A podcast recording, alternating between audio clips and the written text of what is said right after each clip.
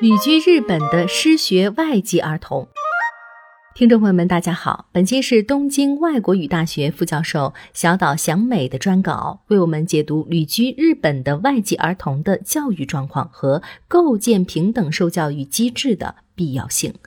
二零一九年九月，文部科学省在日本全国范围内首次就外籍儿童就学状况开展了调查。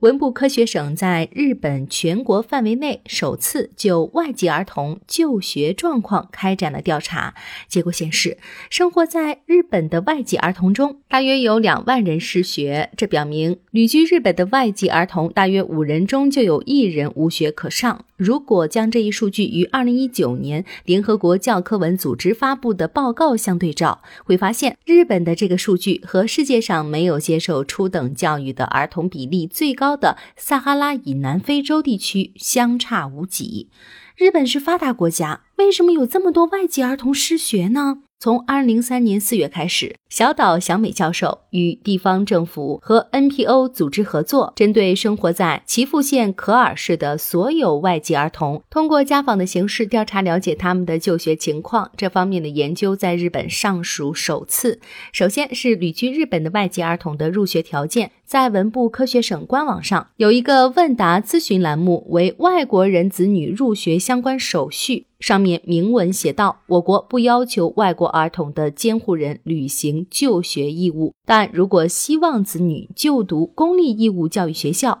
可以根据国际人权公约等规定，和日本学生一样接收其免费就读。”所谓的就学义务，是指父母有送孩子到学校上学的义务。日本不要求外国儿童的监护人履行就学义务，这一事实估计会让很多人感到惊讶。其实，这与日本宪法第二十六条规定有关。该条第二款规定，全体国民按照法律规定都有使其所保护的子女接受普通教育的义务。其中的全体国民被解释为拥有日本国籍的人，对外籍儿童的监护人则没有规定此项义务。然而，从孩子的角度来说，《世界人权宣言》第二十六条规定的受教育权是由于就学义务的制定才得到了制度性保障。然而，日本宪法的第三十条关于纳税义务的规定又是怎样的呢？在这一条中，国民被定义为居民，对外籍居民也是要收税的。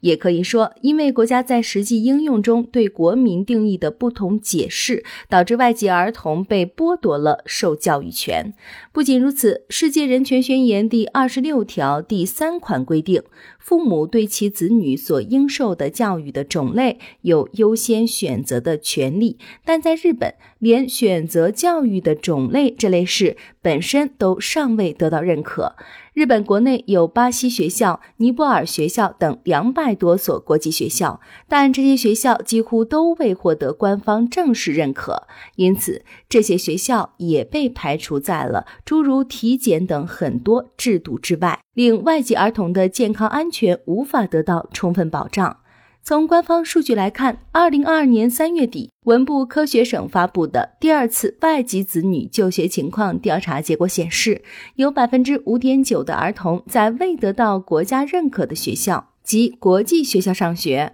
有百分之九点九的儿童很可能处于失学状态。也就是说，有两万一千一百六十二名儿童的健康未受法律保护，每六人中就有一人。甚至有相当一部分，甚至连是否正常就学都无法确认，这难道不是对生命的轻视吗？同一时间，关于在公立学校上学但需要日语学习指导的儿童的实际情况，文部科学省也公布了最新数据。调查显示，这类人群中，初中毕业后未升学也未就业的，每二十人中有一人。高中毕业后，这个数据增长到每七人中有一人，他们的高中退学率也很高，是高中生平均水平的五倍。小岛副教授认为，有必要重新审视以日本国籍为绝对标准而排斥外籍居民的政策，应该保障外籍人员子女的受教育权。为此必须把受教育权与在外国已通行多年的选择教育的权利结合起来考虑即承认所有教育机构都是学校让儿童能够自由接受尊重多样性的教育。更多深度好文请搜索日本网。